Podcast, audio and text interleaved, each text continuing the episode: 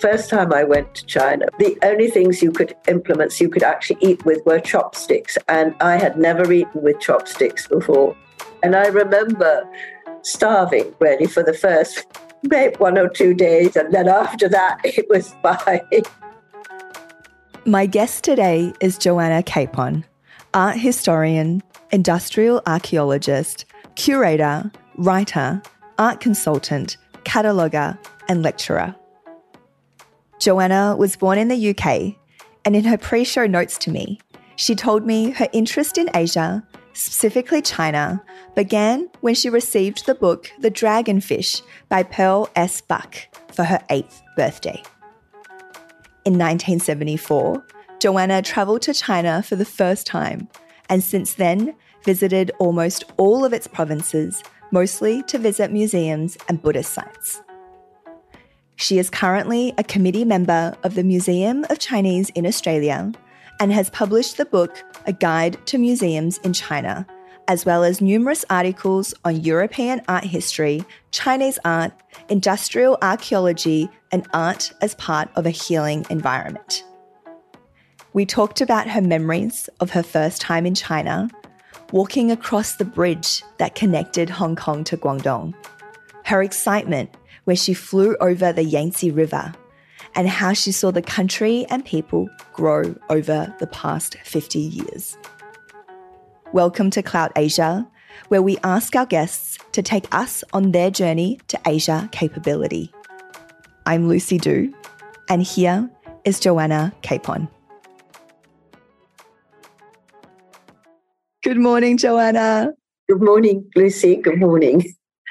It's wonderful to have you on our show today. And I loved reading your note about how your first interest in China began. Can you tell us a little bit about your eighth birthday and the book that you received? Yes, I was absolutely thrilled. I was given this book. I think probably up until that moment, I hadn't been really aware of China. And it, but it completely caught my imagination. It was about two young girls. One was Chinese, one was Australian, who were living in a village on a river in China. And they became friends because they had brothers that teased them. And I related to that because I had brothers who teased me too. Yes. And they went down to the river and found in the fishing nets this dragonfish. There were wonderful illustrations, not only of the fishing nets, but of wonderful villages.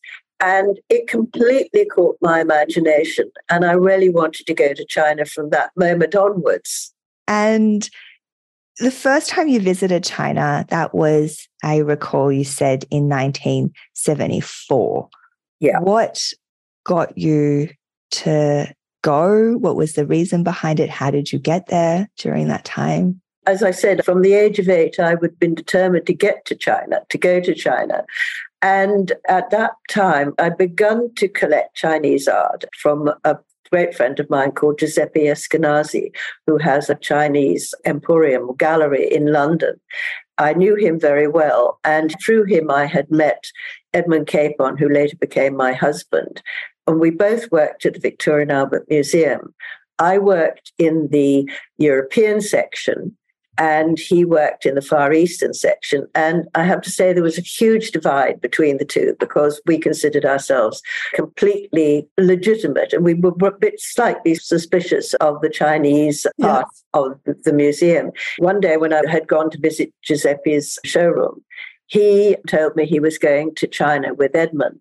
And I said, Oh, I must come too. And he said, Well, ring him up. So I did. And I was absolutely charming and said he couldn't possibly go to China without me. And he said he'd have no difficulty whatsoever. And I was very upset by this. And I rang him throughout, it was the beginning of the summer, and I rang him throughout the summer saying, Have you changed your mind? Can you take me? And he always said no. And then finally, one day he rang mm-hmm. And he said, if you can say yes now, you can come because Giuseppe had an accident and he couldn't go. So that's how I got there. So I said immediately. yes. Yes. Yes, 100%.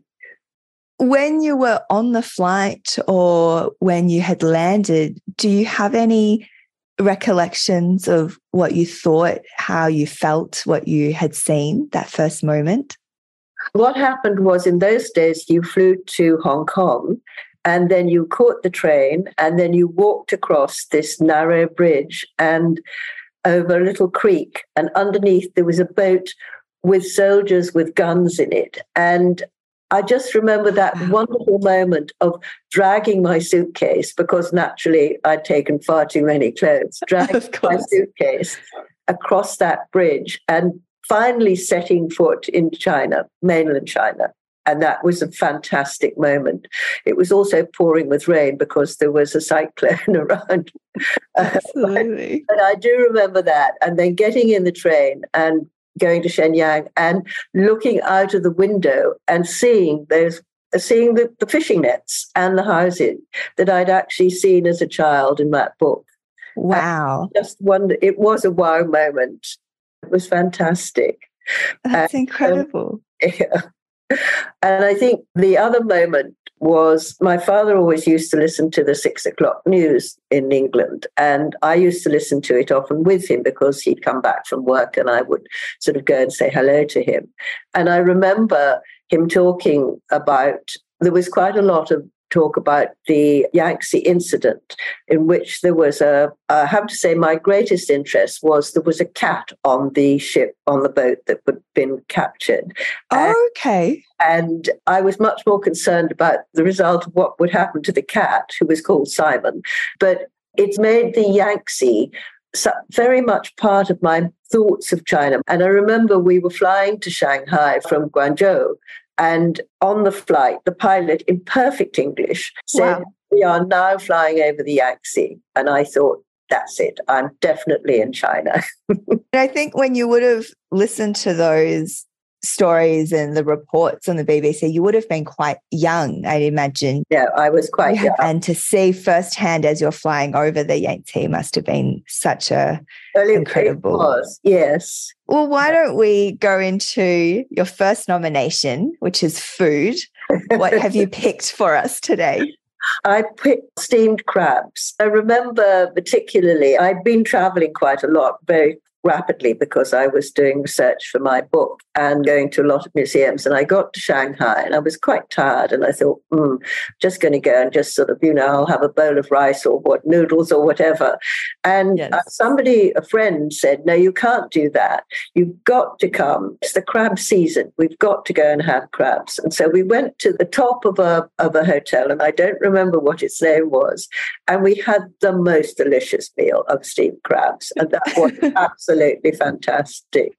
I have to tell you, first time I went to China, when I first yes. arrived, the only things you could implements you could actually eat with were chopsticks. And I had never eaten with chopsticks before. Wow. And I remember starving really for the first maybe one or two days. And then after that, it was fine.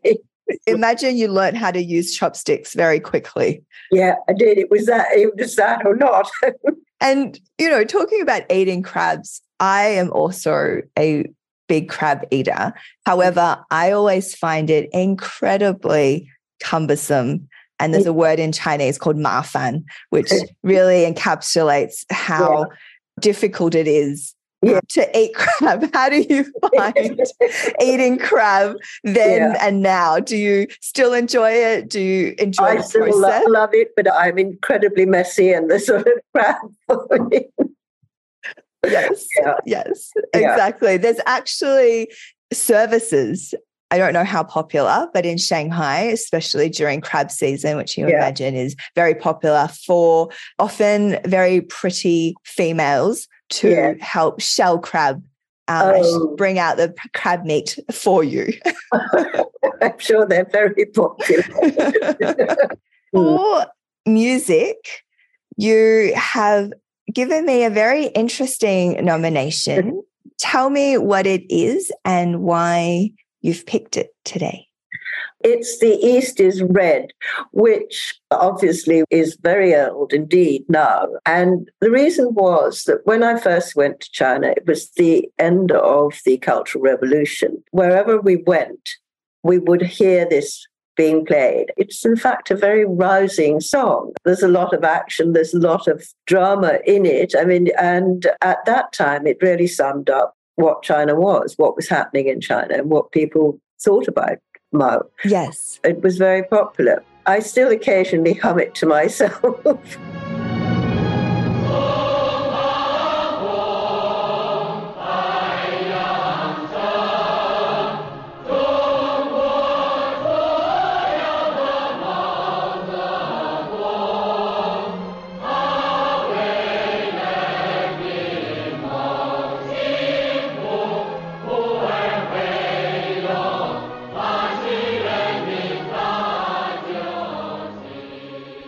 very catchy. And this would have been in 70s and 80s, would you say? That was the time? Really, I think really by the 80s it had stopped. I think really the 70s.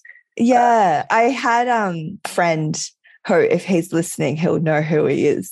Yeah. In Beijing, when we studied on exchange together, and he Yeah. would, on occasion, pull out this song at karaoke, which you can imagine, Yes, you know, shocked, impressed, all sorts of reactions.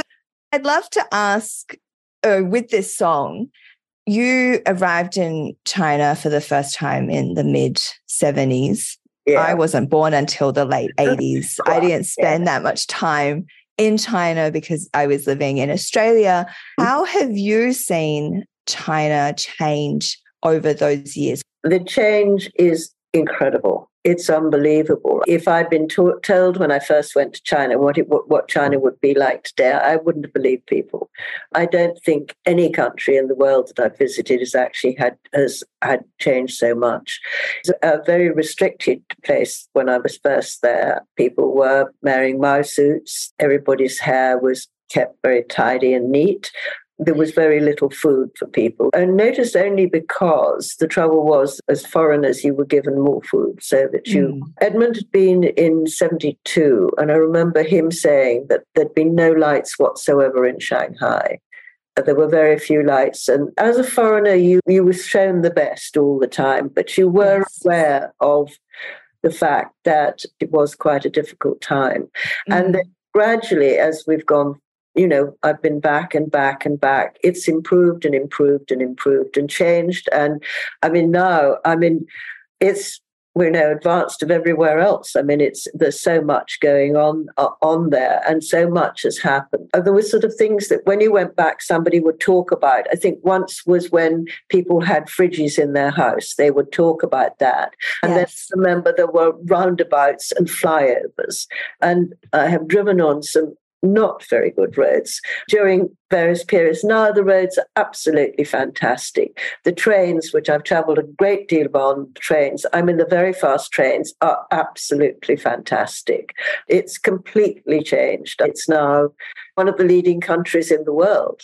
And I think that infrastructure change, at least to people who don't spend a lot of in country time, is Yes. the most marked difference that you can see. For example, having the highways that are built, having tall buildings. I remember when the Pearl Tower was Yeah. first built in Shanghai, and I went with Yeah. my grandparents Yeah. and thinking that was the Yeah. most exciting, Yeah. tallest building. Yeah. And now it gets dwarfed by Yeah. everything else. I think that's absolutely right. I remember going to Shanghai once when I was doing my research. I went to Shanghai by sea. When I'd first seen it, the Bund, those were the highest buildings. It is quite extraordinary.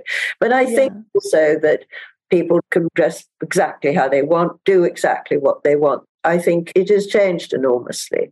For sure. It's bringing out, I think, the identity of individual Chinese people or people Yeah. living in different parts of China. It has. I talked earlier about traveling to China regularly, mostly to visit museums.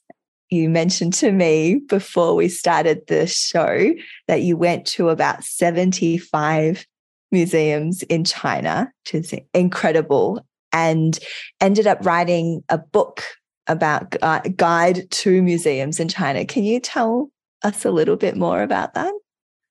That happened because originally my husband, Edmund Capon, had been asked to write a book on the t- museums in China. And because of that, he was the director of the Art Gallery of New South Wales. He didn't have the time. So he asked me if I would go and do the research for him. So that was in the 80s. And so off I went very happily and did the research for him. And as soon as I got back, or fairly soon afterwards, Tiananmen happened, and the publisher no longer wanted to publish the book. And so I had all the material, but there was no and was nothing that could be done about it. In the 90s, a friend of ours who was also a Chinese expert asked me what had happened to the material. He knew that I'd been there. And I said, well, it was still hanging around. I'd still got it. And he said, well, if I put it together, he would try and find a publisher for me. Edmund didn't want to do it. He had too much to do. And that's what happened. But I realized that things had changed a great deal since I had worked in the 80s. And so I went back and traveled again around China. I spent three months traveling around. That was on your own? Yep, it's on my own. As I've told you, I'm afraid I don't speak Chinese. After about three months there, you do speak some, but I could read some of the characters, which was important because I traveled mainly on trains because if you were a lone person, if you were on an aeroplane and that some sort of senior people wanted to travel on it, you were the one that got left behind. And yes. so that had happened a couple of times. I decided that with trains, you normally got a seat. So that made it much easier. And you arrived on time and so you knew what you were doing so you could plan your time. And so that's how I traveled. And when I got back, I published the book. And that's a good segue into your TV show nomination. you talked about martial arts TV series. When did you watch this uh, and why did you pick this as your nomination? When I was doing my research, I was moving very quickly. So I w- would arrive somewhere, I would go to the museum, I would look through it, talk to the people there. I would spend an entire day there. I would then go back go through all my notes, write them up. I would then just turn on the television and I just wanted to completely relax. And it didn't really matter if I knew what people were saying or not, but I used to really enjoy it. It was complete fantasy land and I loved it. I'm so, not sure how you found watching martial arts relaxing. well, it's it's.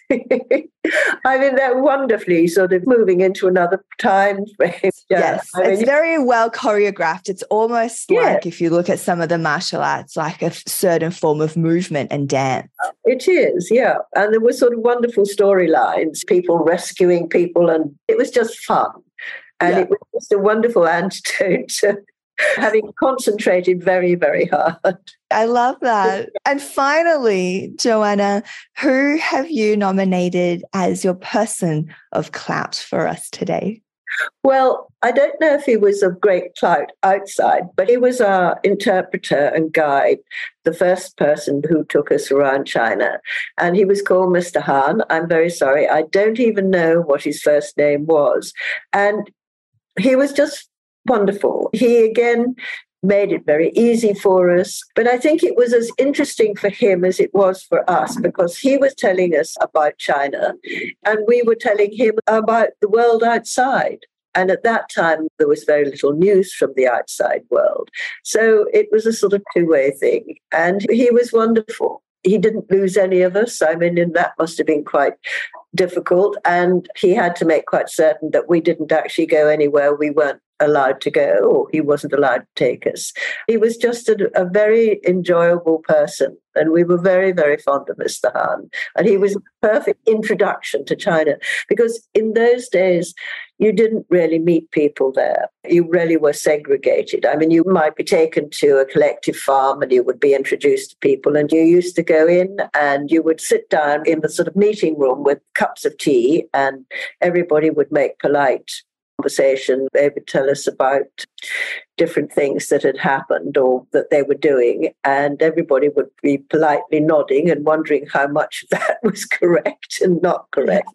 Yes. And Mr. Han was always there, always charming, always smiling. So he was a perfect introduction to that's excellent China for us. That's great. And before we wrap up for today, one thing that perhaps we didn't touch on too much, which I would love for us to talk about before we close, is your continued love for China. You had a great first foray into the culture, into the stories, a great first experience. How did that continue and how did you stay connected to China for you and kept the interest and the love? Well, I was very fortunate, or I have been very fortunate. I have continuously gone back to China, mainly with my husband either when he was putting exhibitions on in Australia and looking for works. I mean, the Chinese paintings, Chinese, the Qingtuo figures, which incidentally I saw as they were coming out of the earth, which was fascinating. Wow. In the beginning, and I used to go back with him then. And then also, he used to lead groups of people to go around China to look at Buddhist sites as well, because that was his particular speciality. And I always went with him. So, and I have a, a huge affection for China.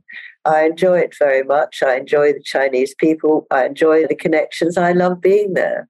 And I find it fascinating. And also, I'm full of admiration for what they have achieved and what's been yeah. achieved and what continues to be achieved there. Now you are on the board of the Museum of Chinese in Australia.